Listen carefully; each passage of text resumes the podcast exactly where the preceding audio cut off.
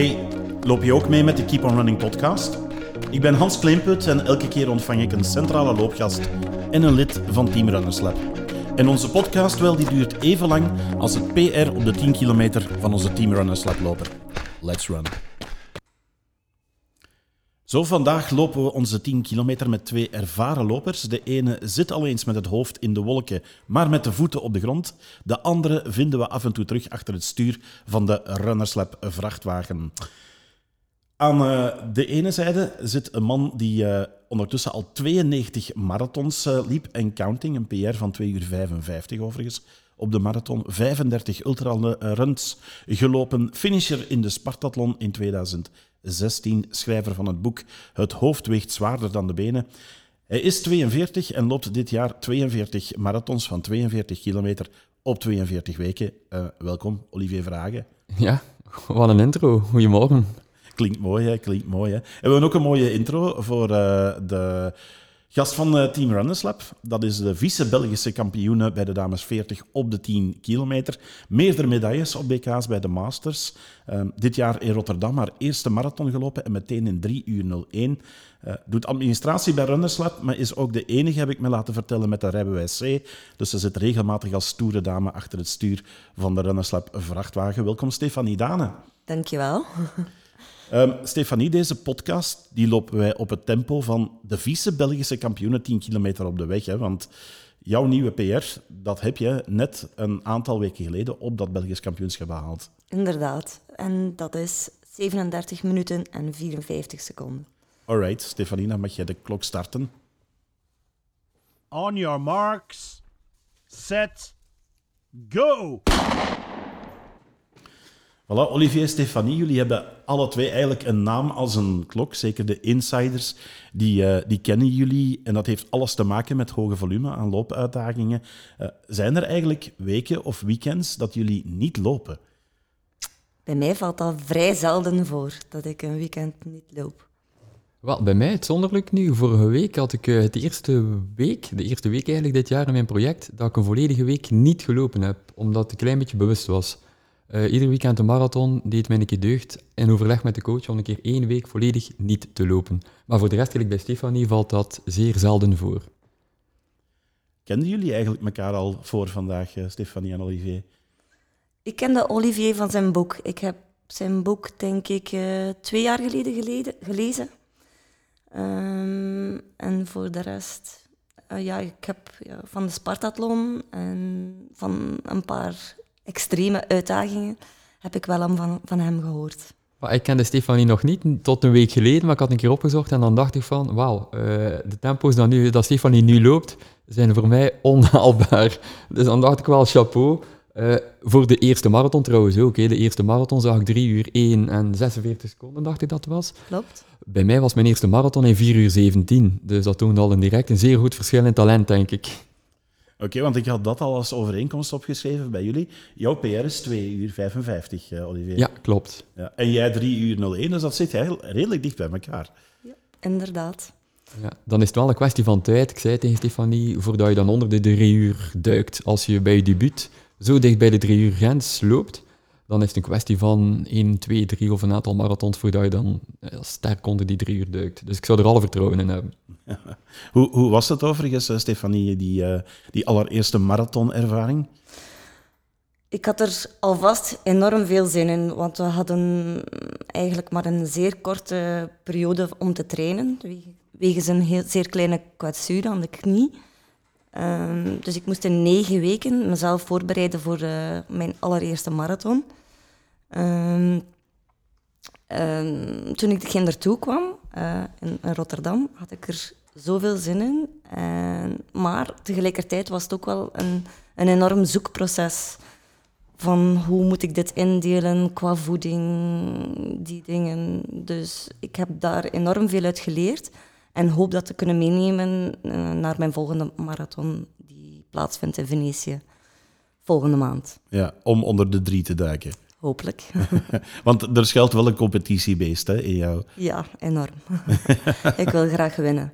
Ja, wat dacht je toen je Rotterdam binnenkwam in 3:01? Oh, ik was enorm tevreden. gewoon die ontlading, die finish te zien, dat was een magisch moment, echt. Ja. Maar ook niet meteen de idee van, doe het is 301 en het is niet 259? Nee, eigenlijk niet. Ik was super tevreden met de tijd dat ik gelopen had. Ik had in mijn hoofd ook op voorhand voor mezelf opgenomen van, ik wil een tijd lopen tussen 255 en 305. En ik was daartussen en voor mij was dat super. Hoe komt het eigenlijk dat je nu pas je stap gezet hebt naar de marathon? Mijn coach en ik vonden dat ik eerst nog snelheid moest opbouwen voor ik naar de marathon kon overstappen. En hij vond dat ik nog tijd genoeg had om naar de marathon te gaan. Dus ik doe eigenlijk nog maar 8 of 9 jaar atletiek. Ik ben op mijn 34ste begonnen, eigenlijk. En ja, we hebben eerst de passen genomen naar 1500 meter, 5000 meter, 10.000 meter... En mijn droom was altijd om een marathon te lopen, maar hij vond het dat ik daar nog tijd voor had, dat ik daarvoor moest wachten. Dus daarom gewacht tot mijn 41ste. Ja, en ondertussen je eerste marathon gedaan en dan zit je nu naast een kerel, die loopt er dit jaar 42. Kan je daar iets bij voorstellen? Dat is gewoon gek. Oh, dat denk ik ook soms hoor, in het weekend. Dat ik dacht van, waarom heb ik dan nu beslist op mijn 42e verjaardag om ieder weekend dan... Ja, het is ook ieder weekend een ander marathon. Hè. Het is nooit twee dezelfde dat ik erachter loop. En dat zorgt wel voor praktisch een aantal moeilijke punten bij bepaalde weekends. Omdat ik toch 1 volledige dag in het weekend ook niet thuis ben. En de impact op het gezin is eigenlijk nog het grootst. Wat ik het meest onderschat heb eigenlijk dit jaar aan het project. Omdat het verschil is wel bij Stefanie. En ik heb ook wel getraind in het verleden om de snelle marathon te lopen. Dan is het vermoeiender in de week, omdat je 1 snelheidstrainingen doet en 2, ja, je hebt ook de mentale druk van ik moet die tijd lopen. Bij mij is het nu al allemaal veel vrijblijvender, wat het naar fysieke impact nog wel laat meevallen, het lopen zelf. De mentale impact ben ik ook wel vrij sterk in, alleen alles er rond en de organisatie er rond en soms ook wel de gelletjes en de voeding tijdens ben ik nu ook wel behoorlijk beu aan het raken dit jaar, ja. Ja, je hebt honderden kilo's pasta's naar binnen voor de wedstrijden. Hoeveel gelletjes ondertussen? Dat moet er ook een pak zijn. Dat gaan er ook meer dan 100 zijn. Ja, maar het voordeel is wel als je elk weekend eentje loopt, dat je wel goed onder de knie hebt hoe je een marathon moet aanpakken. Ja. Zowel mentaal, het is ook nooit lang geleden dat je een marathon gelopen hebt, dus je weet wat er komt. Mentaal lukt dat zeer goed. En ook het voedingsplan voor, tijdens en na staan nu wel echt enorm op punt. Dus ik hoop dat ik daar de komende jaren nog wel de vruchten van zal plukken, want het is ook niet de bedoeling. Ik had aangekondigd dat ik ook wel ging stoppen na dit project. En ik ga dat ook doen, maar de insteek van Koen vond ik ook wel leuk na de Transalpien. Die zei van, nu is het niet meer zo van moeten. En ik heb dat gevoel nu ook wel. Nu is het allemaal nog van moeten dit jaar. En na 14 jaar lopen ben ik dat moeten een beetje beu aan het raken. Ja. Ja, je hebt het wel aan jezelf, Olivier. Je hebt jezelf dat doel opgelegd. Er is niet iemand die tegen jou gezegd heeft begin dit jaar van Olivier, ga jij maar eens 42 marathons lopen. Ik weet het. En het is eigenlijk al sinds mijn 18 dat ik naar de universiteit ga, maar dat ik mij eigenlijk elk jaar een doel opleg. En dat ik denk van, maar nu is het echt de laatste keer. En dan zijn we ondertussen zoveel jaar later en dan blijft het gaan. Dus er zal wel een doel komen, maar ik denk niet dat dat een louter loopdoel zal zijn. Ja, het zou verdiend zijn overigens, wat rust nemen na 42 marathons. Wanneer staat de laatste gepland? De laatste, er komen nu nog een 8-tal weken. De laatste is gepland op 13 november. En ik ben ooit in 2016 vertrokken aan de Acropolis om de Spartathlon te lopen. En nu kom ik op 13 november aan de Acropolis. Het wordt de marathon van Athene. Oh, geweldig. Dan is de cirkel helemaal voilà, rond. Voordat we daarover gaan hebben, Stefanie die heeft ondertussen haar allereerste marathon gelopen. Herinner jij je nog de allereerste marathon? Ja, dat was bij André in Torhout, de Nacht van Vlaanderen. Toen wel echt nog altijd een grote marathon, maar toen wel een legendarische ultraloop ook, want dan er heel veel mensen kwamen. En ik liep daar de marathon en deel 1 was zeer aangenaam, leuk, babbelen. Perfect op tijd. Deel 2 was eigenlijk de grootste ramp in mijn loopcarrière, denk ik, want ben aangekomen. Ik denk dat ik de tweede halve marathon gelopen na 2:30. Maar wat dat wel bijzonder was die avond, was ook een ultraloop van 100 kilometer. En dat was de eerste keer dat ik zag dat mensen toch wel sneller liepen dan mij, op een afstand die meer dan dubbel zo lang was dan dat ik aan het lopen was. En daar was er al een zaadje gelegd naar het ultralopen, denk ik. Ja.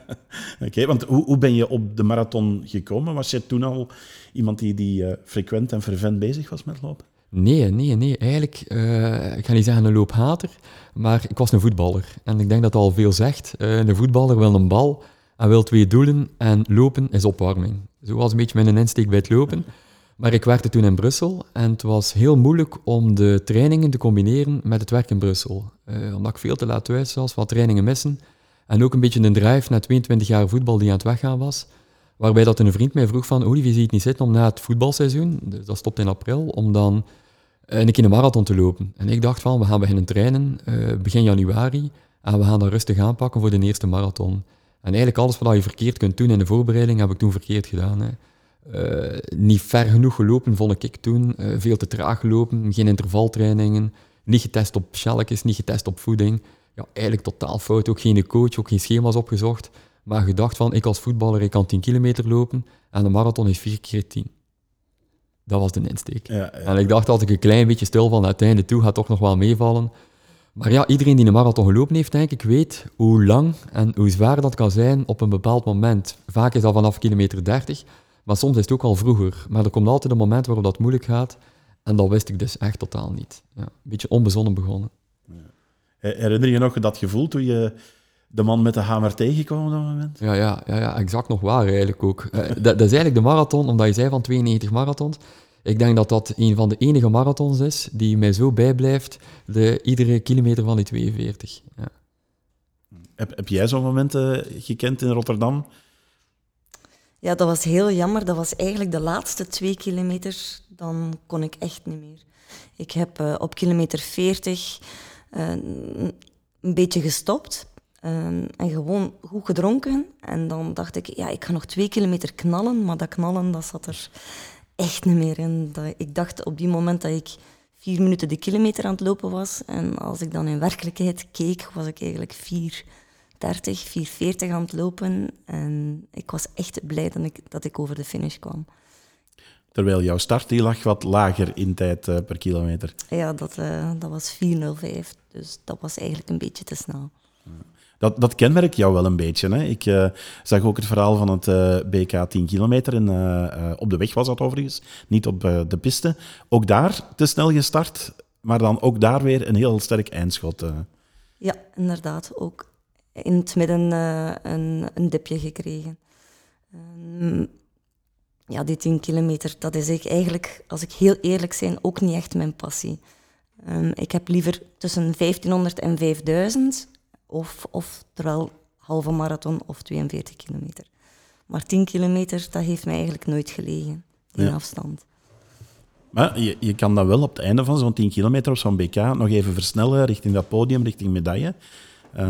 Dat is ook wel iets, denk ik, dat jouw kenmerkt, van dan even door die grens te gaan. Ja, ik doe dat ook heel graag. Ik vind dat op dat gebied het lopen eigenlijk het plezantste moment. Het moment dat je echt door je grenzen heen kan... breken en echt zo nog een keer echt afzien naar het einde toe.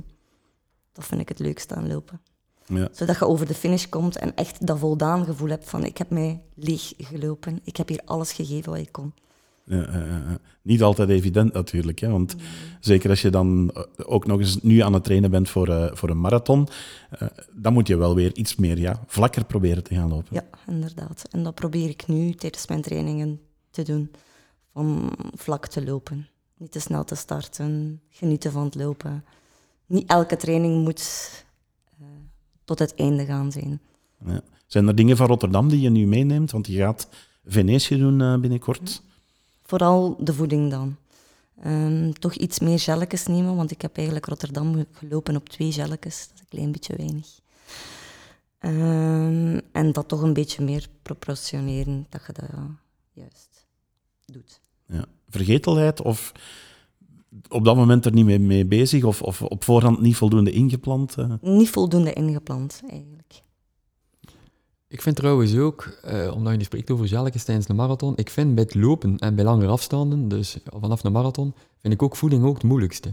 Mm-hmm. Omdat je kunt zo'n plan opmaken, het is voor iedereen verschillend ook, maar het is ook soms verschillend van dag tot dag. Je denkt, in de ene marathon heb je misschien 4 of 5 sjalletjes nodig, terwijl dat een andere marathon misschien 2, 3 is. Ik vind het ook altijd moeilijk in te schatten, wanneer neem ik mijn eerste sjalletje en hoeveel neem ik tijdens een loop. En vooral bij ultralopen vind ik het moeilijkste eigenlijk, dat je op een bepaald moment bij mij toch moeilijkheden begint te krijgen met eten en drinken. Ik denk, mocht er een infuus bestaan, dat je gewoon al je voeding en je drank kunt krijgen, dan zou je blijven lopen. Want lopen vind ik plezant. Maar de zaken er rond maken het moeilijk. En vooral, ja, zeker bij warm weer, vind ik het ook al moeilijk om te eten. Mm-hmm. Terwijl dat je beseft dat je moet eten, en iedereen er rond zegt ook dat je moet eten, het binnenkrijgen is soms nog iets anders. Ja, ja, en op een marathon, ik denk zeker voor jou, Savannah, op een ultra is dat natuurlijk ook het verhaal van je lichaam moet dat kunnen blijven verdragen. Hè? Want je bent urenlang bezig, dus ook al die gelletjes op een gegeven moment, je maag die wil niet altijd mee. Hè? Nee, en daar vond ik een zeer typerend voorbeeld in de Spartathlon. Steven Sleuter, een man van de stende van de Sleutergroep, IMO, die heeft de Spartathlon gelopen in 2000, het jaar ontglipt mij nu, pak 2014, en die heeft 28 uur gelopen op sjallekes. Dus 28 uur lopen op sjallekes. Dus om de 25 minuten, 30 minuten een sjalleke. 28 uur. Ja, dat kunnen we wel zeggen van, zo werkt het wel, omdat je dan voldoende je stoffen binnenkrijgt. Dat je zegt van, oké, 2 hoek niet te zwaar op de maag. Maar je maag werkt wel niet gedurende 28 uur. Ik denk om dat project te durven starten, om zo lang te lopen op sjallekes, chapeau, want bij mij is het nooit gelukt. Ja, daar moet je ook een pak karakter voor hebben, denk ik. Voilà, ja. Ja, bij mij lukt het op vaste voeding, als ik langer loop. Ja, dat is ook voor iedereen verschillend, maar bij mij werkt wel vaste voeding. Ja. Maar ja, vaak, Stefanie, is het ook een kwestie van wat te proberen op training uitproberen, van wat je goed ligt en op welke momenten en dergelijke. Maar dan is er natuurlijk ook altijd de valkuil. Hè. Als het een warme dag is, tijdens je marathon vergeten te eten of te laat beginnen eten. En vooral vergeten te drinken, dat is ook vrij belangrijk. En dat vergeet ik het meest van allemaal, drinken. Ja? Ja, inderdaad. Ik vind het ook vrij moeilijk om te drinken terwijl dat je loopt. Ja. Toch aan die snelheid. Mm-hmm. Dus het is elke keer, je wil vlak lopen, je wilt een tempo blijven behouden. En als je onderweg iets moet aannemen en dan drinken, dan vertraagt je automatisch. En dan vind ik het vrij moeilijk om terug op dat tempo te komen. Of je verslikt u, dat kan ook voor. nog veel erger, ja, dat is inderdaad. Veel erger. Ja. Heb jij ondertussen een goede techniek ontwikkeld, Olivier, om dat te doen? Want jij doet natuurlijk nu elke week een marathon, dus je moet ook vaak drinken. Valt daarop te trainen? Afhankelijk van snelheid ook. Ik denk aan het tempo dat ik nu loop dit jaar, kan ik heel gemakkelijk een bekertje water uitdrinken. Natuurlijk, als je zo'n tempo al sneller begint te lopen, wordt het moeilijker. Maar ja, het kan een voordeel zijn als er een fietser bij is. Als er een fietser mee kan, neem ik vaak. En dat zijn van die kleine colaflesjes van 25 centiliter. Dat vul ik dan met mijn sportdrank. En dat weet ik van, als ik volledig dat flesje uitdrink, het is ook klein, het wordt mij aangereikt. Als ik dat uitdrink, heb ik alles voldoende binnen. En dat drinkt ook makkelijk. Een beker zelfs, na 14 jaar lopen en na 92 marathons, drinken uit een beker. Als je snelheid hebt, dat blijft. Gepruts, hè? Laat het mij zo zeggen. Dat blijft de moeilijkheid. En ook te veel water drinken is ook niet altijd goed, vind ik, omdat je dan te weinig opneemt. Het mensen die moe beginnen worden en die dan om de 5 kilometer een beker of 2 bekers water drinken, terwijl ik denk van, ja, je steekt je maag eigenlijk een klein beetje vol, maar eigenlijk veel te weinig. Ja. Dus die meerwaarde vind ik dan ook beperkt. Je kunt ook te veel drinken, niet trouwens op een marathon. Het is absoluut. Het wordt vaak gezegd van, zorg dat je voldoende drinkt. Ja. En in de week voor een marathon wordt dat dan 25 keer herhaald, zorg dat je voldoende drinkt. Ik denk ook dat de fout kan gebeuren dat je gewoon te veel water begint te drinken, waardoor dat er een hongergevoel weg is. Terwijl je te weinig elektrolyten of te weinig zouten of te weinig koolhydraten binnenkrijgt. Ja, je ziet het vaak bij de toplopers, dat die een bekertje aanpakken en dan 1 slok naar binnen krijgen, de rest gaat over het hoofd als het wat warmer is. Dus die blijven wel drinken, maar dan niet elke keer een heel bekertje. Dus dat is misschien ook wel het geheim achter het succes bij die mannen dan in dat geval. Er wordt al langer gesproken overigens van die waterballetjes met er dan zo'n gellaag om, die dan ontploffen in je mond, zodanig dat je geen bekertje mee moet aannemen. Maar ik zie het in de praktijk eigenlijk nog heel weinig toegepast worden. Dus ja, ik heb het ook nog niet gezien. Misschien ook de revolutie voor de toekomst om gemakkelijker te kunnen drinken op een marathon. Je hebt Rotterdam gedaan. Dat is een van de mooiste. In Nederland heet hij ook de mooiste. Hoe was de sfeer onderweg? Dat is echt enorm. Dat is heel leuk. Daar heb ik een beetje schrik voor in Venetië, dat veel minder gaat zijn. Want dat motiveert me wel. Zo die mensen onder de baan die uw naam roepen, ja, dat vind ik echt enorm. Maar Venetië ga je wel een heel mooi uitzicht hebben. Ja, dat wel. Dus dat is weer het voordeel. Oké, ondertussen zitten wij op 17 minuten 57. Dat is exact halfweg jouw 10 kilometer. Hoe voelt het ondertussen? Dat gaat nog redelijk. Een vlotte 10 kilometer. We verwachten straks nog die ultieme versnelling van Stefanie. Maar we zijn halfweg. Dat betekent dat we overgaan naar het item dat Olivier meegebracht heeft. Aan het einde van het jaar gaan wij items van onze gasten te koop aanbieden via opbod. Voor het goede doel. Dat is natuurlijk het Gentse Sportround van Bashir Abdi en vrienden. Olivier, wat heb jij meegebracht voor ons? Well, ik heb een voorwerp meegebracht dat de voorbije 3 jaar toch wel enorm aanwezig was. Wat ik eigenlijk meest trots op ben, dat is mijn verhaal die ik gedeeld heb in mijn boek Het hoofd weegt zwaarder dan de benen. Omdat al mijn sportieve prestaties, en je begon er ook mee van 92 marathons en alles wat dat daarop volgt, dan moet ik een keer luisteren. Maar eigenlijk wat mij de voorbije jaren het meest vreugde of toch wel motivatie bezorgd heeft, is de input van mensen na het lezen van mijn boek. Ik denk dat ik mensen kan aansporen tot gaan voor een goed doel, omdat ze zien dat ik als niet-talentvolle loper toch bepaalde zaken realiseer. Dan ze denken van, als Olivier het kan, kan ik het ook. En dat is soms net dat stapje dat ze nodig hebben om te gaan voor een iets groter doel of dan ze eigenlijk zouden durven, mochten dat verhaal misschien niet gelezen hebben. En velen die het verhaal gelezen hebben, sturen mij een berichtje waarbij dat ik denk van, allee, toch tof. Dat je dan 1 het verhaal gelezen hebt, maar 2 vooral, dat je dan toch wel een doel durft stellen die misschien ietsje verder gaat.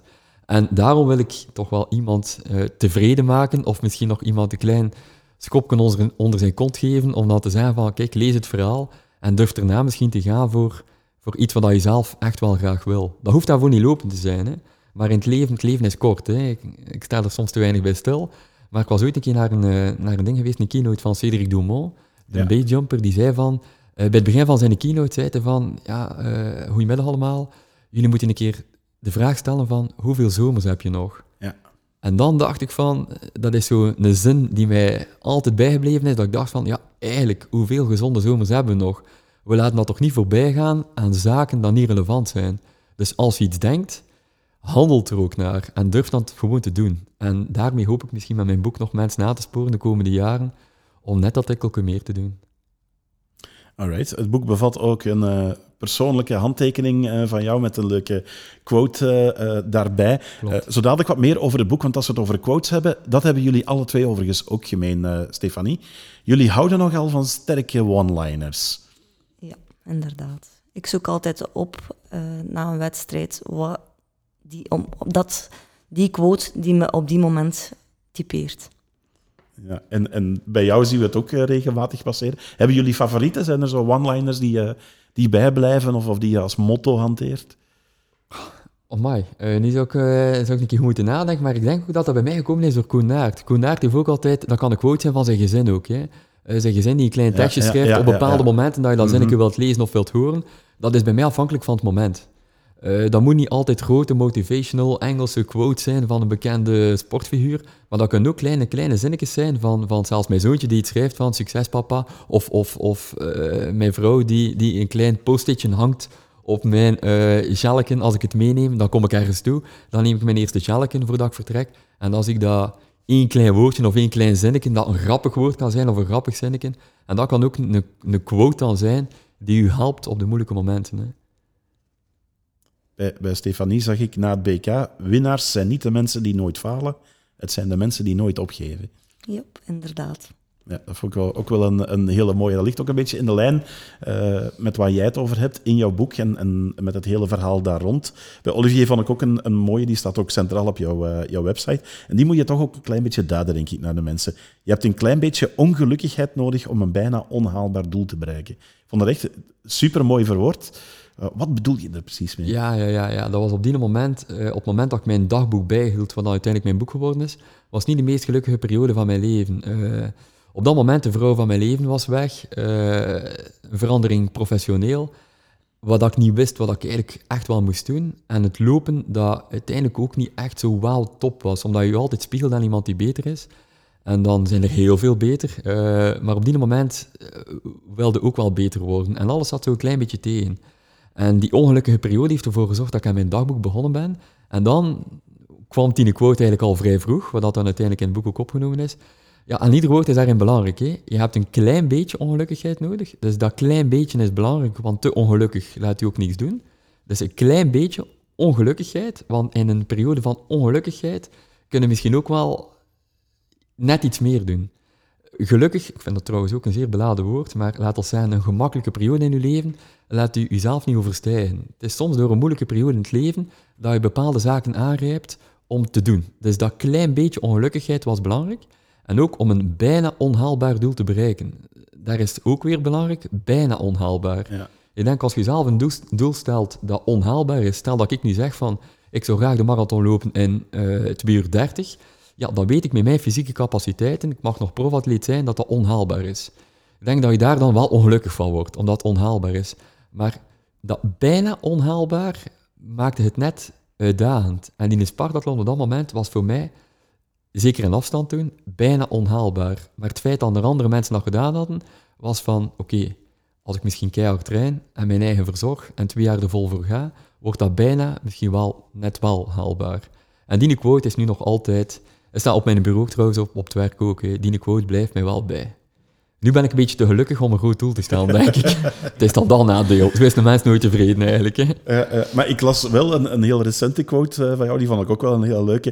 I will come back stronger than a 90s trend. Ja, dat vond ik een hele grappige, dus best wel leuk. Jullie zijn alle twee eigenlijk opgegroeid in de 90s, alle twee 40ers. Stefanie 41, jij 42. Ondertussen ook 42, Stefanie. Ik kan beter zeggen dat je jonger bent dan dat ik het andersom had. Dus gelukkig zit ik daar nog een beetje goed. Maar hebben jullie nooit echt spijt gehad de afgelopen jaren? Alle twee eigenlijk heel sterk bezig op gebied van lopen. Dat je soms niet tegen jezelf zegt van, was ik hier maar vroeger aan begonnen? Ja, dat heb ik wel heel erg.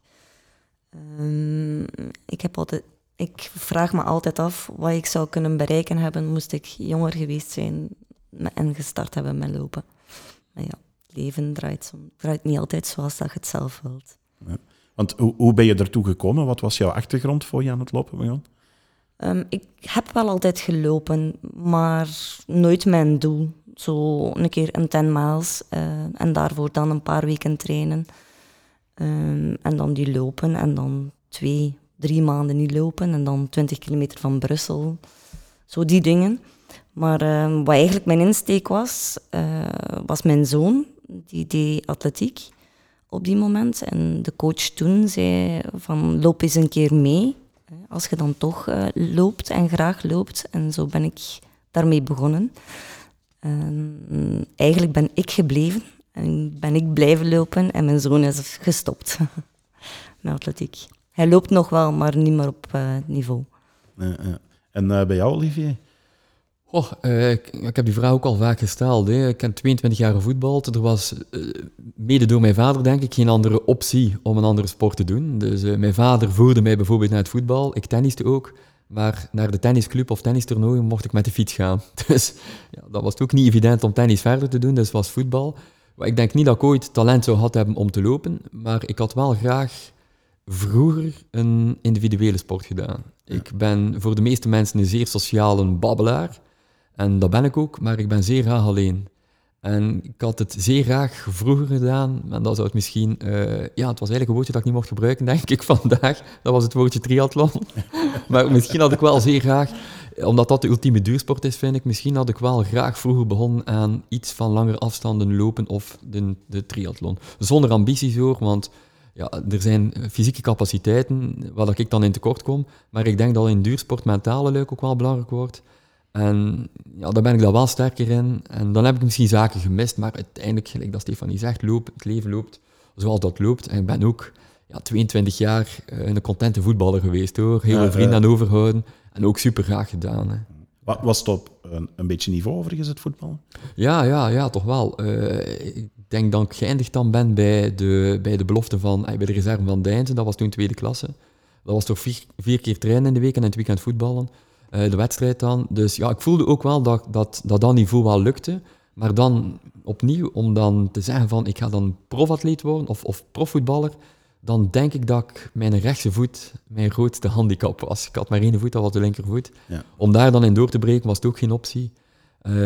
Maar had ik misschien iets meer karakter getoond, ik ging het misschien iets verder gebracht hebben op voetbalgebied, maar dan ben ik beginnen studeren en uiteindelijk onderneem ik ook wel graag en studeer ik ook graag en lees ik ook graag. Dus het zijn nog veel andere dingen die ik graag doe, waardoor dat de combinatie, mijn trainer zegt altijd van, Olivier, mocht je nu een keer kiezen voor alleen dat lopen, we kunnen er misschien 5 minuten afknijpen, maar dan denk ik van, ja, 2,50 op een marathon en al die andere zaken die ik graag doe laten vallen. Ja. Uiteindelijk staat het ook voor mij als man dan 2,50, staat ook niks voor. Ik heb het er niet voor over om dan al die zaken op te geven om 5 minuten sneller te lopen. Ja, 2,50, 2,55, het zijn en blijven mooie tijden. Wat loop jij nu gemiddeld op die 42 marathons? Wel, nu ben ik begonnen tot de zomer eigenlijk altijd 3,30, omdat ik dat wou aanhouden. Maar de laatste weken, ik denk sinds mijn marathon, wat ik een fout gemaakt heb in het Muziekbos. Ik heb één marathon gelopen in het Muziekbos, waar dat zeer warm was, een zeer warme dag. En 1000 hoogtemeters. Mm-hmm. Ik denk dat ik me daar een beetje vergalopeerd heb. Daarna willen compenseren door wat meer op hoogte te trainen, wat ik ook niet mogen doen heb. En sindsdien gaat het eigenlijk een beetje bergaf. Gaat eerder richting de 3,35, 3,40. Maar uiteindelijk moet ik het gewoon loslaten. Er zijn bij veel mensen die zeggen van, geniet er iets meer van. Ik wou net zeggen. Ja. Het is een doel wat je jezelf hebt opgelegd. Er is niemand die aan de finish staat van, ja, Olivier, het was niet goed vandaag. Hè? Ik weet het. Maar dat is, ik denk dat Stefanie dat ook wel kent. En ik denk dat heel veel lopers dat kennen. Op het moment dat je start, tracht die een dag het maximum eruit te halen wat dat erin zit. Ik kan ook gewoon iets trager starten, maar ja, keer op keer. Het is nu al 34 uit 33 marathons ver. En keer op keer start ik en dan denk ik van, als ik voorbij staan, ik zeg nu maar ietsje, 5 minuten 15. En dan denk ik, allee, kom aan, patattenzak, waarom kunnen we nu niet beginnen en onder die 5 minuten? We gaan er nu toch niet slechter van worden. En dan ben ik weer begonnen en onder die 5 minuten, terwijl eigenlijk nobody cares. In the end. Nee, als je je goed voelt en je voelt dat het ritme goed zit, of ben je dan toch nog elke weekend in die marathon aan het kijken naar het horloge van op welk ritme zit ik? Ja, want nu wat was het? Antwerpen was 2 weken geleden, denk ik. Ja, het was een moeizame dag. En er loopt me iemand voorbij en dan denk ik van, allee, kom aan Olivier, je kunt je toch aanpikken en bij die persoon. En dan probeer ik aan te pikken en uiteindelijk denk ik ook van waarom. Maar ja, goed, ja, ik denk dat dat een beetje eigen is aan het beestje. Hè. Om alles zo goed mogelijk trachten te doen. Hè. Ja, de grootste druk leg ik mijzelf op. Hè. Ik denk dat dat misschien voor Stefanie ook zo is. De mensen denken van druk van rondom u. Druk van rondom mij is er eigenlijk niet. Laat mij eerlijk zijn. Het is een druk die ik mijzelf opleg. Ik denk dat dat een groot verschil is met een profatleet. Hè.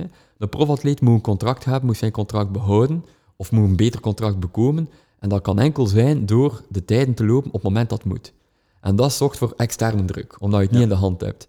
Eigenlijk vind ik, wij recreanten moeten dat een klein beetje loslaten en de druk rondom ons kunnen beperken, omdat we zeggen van uiteindelijk is het na zondag terug maandag, hebt u werk, hebt u familie, uiteindelijk verandert u niet veel. De druk die je zelf oplegt, blijft voor mij, en ja, ik denk ook wel voor velen, de grootste druk. En dat komt erbij en dat kan ik ook wel aan. Maar een keer dat je dan druk begint te voelen van de social media of mensen rondom u, terwijl dat er eigenlijk niks van afhangt, ja, dan denk ik dat je met je sportfout bezig bent. Ja, dat kan ik beamen. Daar ben ik het volledig mee eens. Ja, want ik zat zo een keer op een avond met Kenny De Ketele. En we waren zo aan het babbelen. En Kenny De Ketele zei tegen mij van, Olivier, wauw, wat je doet. Dan denk ik, kom aan, Kenny. Allee, voor mij, in die end, is het nooit echt erg als het een keer niet lukt. En is het nooit echt wauw, top als het een keer wel lukt. Uiteindelijk is het meer afgevlakt. Voor mijzelf wel. Voor mijzelf, als het niet lukt, is het bijzonder jammer. En als het lukt, is het wel een euforisch gevoel. Maar naar de buitenwereld toe moet je dat toch een klein beetje kunnen kaderen waar je mee bezig bent. Terwijl bij Kenny zat toen, denk ik, bij Balois Belgium, moest zijn profcontract toch houden. Ja, als die prestaties niet volgen, kijk naar Koen, wat dan mijn grootste voorbeeld is, Koen Naert nog altijd, wat dat hij tegengekomen is in Vlaanderen. Hij krijgt geen contract, omdat hij niet bij de 10 beste van de wereld is. Ja, dan denkt hij ook van, kom, waar zijn we nu mee bezig? Als er nu één voorbeeldatleet is in België, die sportman van het jaar moest worden in het jaar dat Eden Hazard geworden is, maar goed, die frustratie ben ik nu ook al kwijt. Dan denk ik toch, als er één voorbeeld is voor de sportende Vlaming, is het nu toch wel, en Bashir ook, hè, maar Koen voor mij nog meer, omdat hij één bereikbaar is, benaderbaar, even familie. En nu dat het allemaal plant om het maximaal uit zijn carrière te halen, zou hem al een profcontract moeten geven, ook al loopt hij weer 12. Maar goed, ja. Er zijn dan andere factoren die spelen, maar dat dan zeer jammer is voor zo'n atleet, dat hij toch nog iedere keer moet bewijzen om dat contract te behalen. Wat dat wij niet hebben. Hè. Terwijl hij heel veel mensen blijft inspireren, oh, inderdaad. Ja, dat klopt inderdaad. Wel. Alright. Stefanie, we hadden het daar straks heel even over de Antwerp 10 miles. Je bent er al een paar keer top 15 geweest. Dat is een wedstrijd die jou blijkbaar ligt. En ik ben tegengekomen, je hebt op een gegeven moment Adinda Vetsapes geklopt. Die finishte vlak achter jou. Ah, is dat zo? Ik weet niet of je Adinda kent, maar dat is er ook eentje van het kaliber van Olivier met flink wat ultra-uitdagingen. Hoe ben je ooit naar dat ultralopen overgestapt, Olivier? Hoe komt de mens daarop? Want in principe is het alles boven de 42 kilometer. is een ultra, maar ik zie de meeste ultralopers, ja, 100 kilometer, ça va, maar we willen wel die 100 mijl doen. En als we die 100 mijl hebben gedaan, dan willen we nog wel wat verder. Heel veel mensen die dromen van de Spartathlon. Hoe kom je daar ooit toe om naar dat soort afstanden te gaan? Maar ik denk dat is één, ik ben graag alleen. Dus als je graag alleen zit, is lopen wel een perfecte sport. En dan voel je ook van, op die langere afstanden valt plots de tijd weg. Ik denk, en ja, voor Stefanie zal dat ook zo zijn, als je nu start aan een marathon, is er altijd in een tijd. Dat is dan 3:01:46. Die een tijd is er altijd. En je wilt dat toch op een bepaalde manier verbeteren.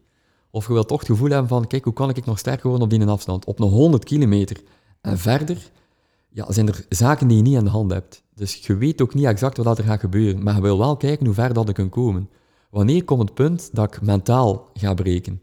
En bij mij was dat na de dodentocht ook niet het geval. Was dan een keer aan de 100 mijl, zelfs 100 mijl op een piste ook niet het geval. En dan dacht ik van, wanneer gaat nu het mentaal punt komen dat ik volledig breek?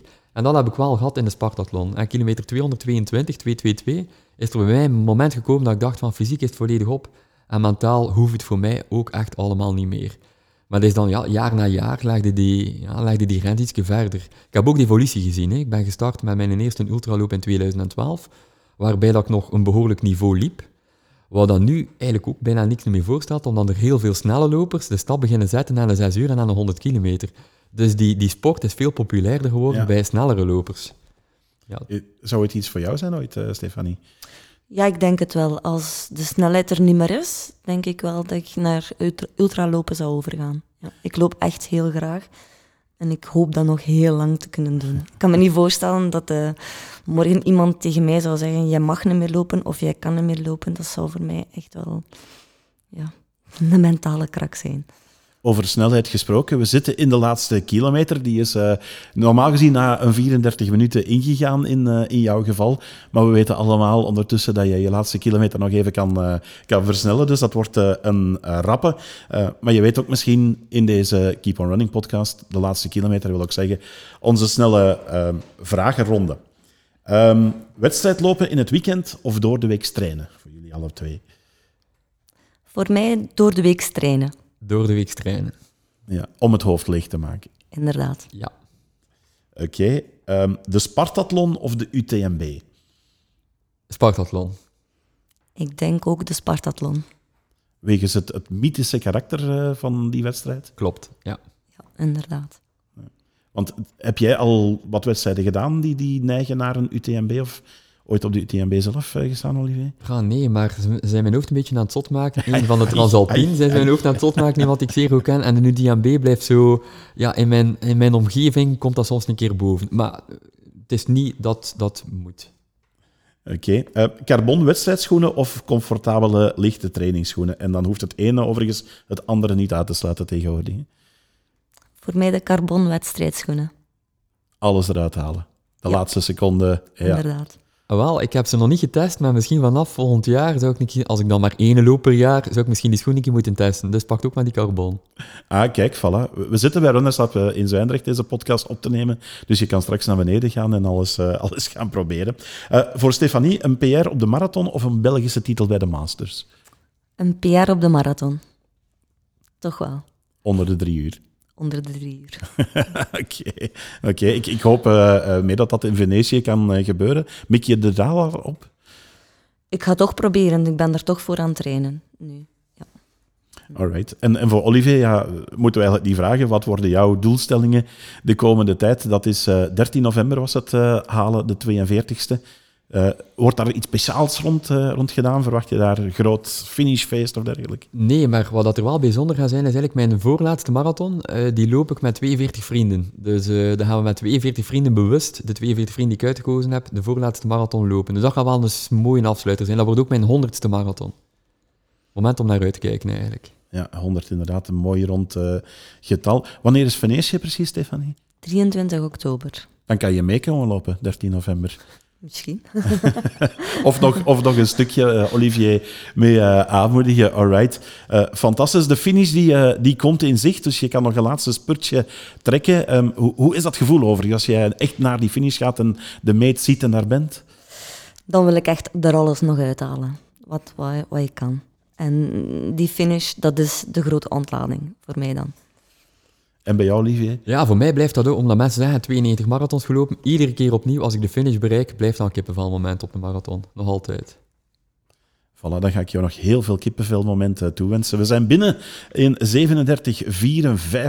sinds kort het nieuwe PR van Stefanie D'Haen. Ja, fantastisch gedaan van alle twee. Dit was een superleuke podcast. Stefanie die heeft haar nieuwe personal best op de 10 kilometer te pakken. Even uitblazen nu voor haar en dan straks weer in de Runners Lab terug stappen en naar het volgende evenement trekken. Moet ook wel leuk zijn overigens, voordat we helemaal afsluiten. Zoals Tour de Dame tussen al die lopers toekomen in die grote truc van de Runners Lab. Hoe ben je daar ooit bij gekomen? Net als Olivier ben ik ook graag alleen soms. Je zou dat niet altijd zeggen, maar ik vind dat heel leuk om op de baan te zijn. En ja, dat gevoel van met die vrachtwagen te rijden als vrouwelijke chauffeur, dat is altijd machtig. Alright, geniet ervan. Misschien komt ze wel met de vrachtwagen naar de 42e marathon van Olivier. Stefanie D'Haen en Olivier Verhaeghe, een dikke merci. En jij ook bedankt om deze 10 kilometer mee te lopen aan het tempo van Stefanie. Loop ook de volgende keer weer mee met onze podcast. Tot dan en denk eraan, keep on running.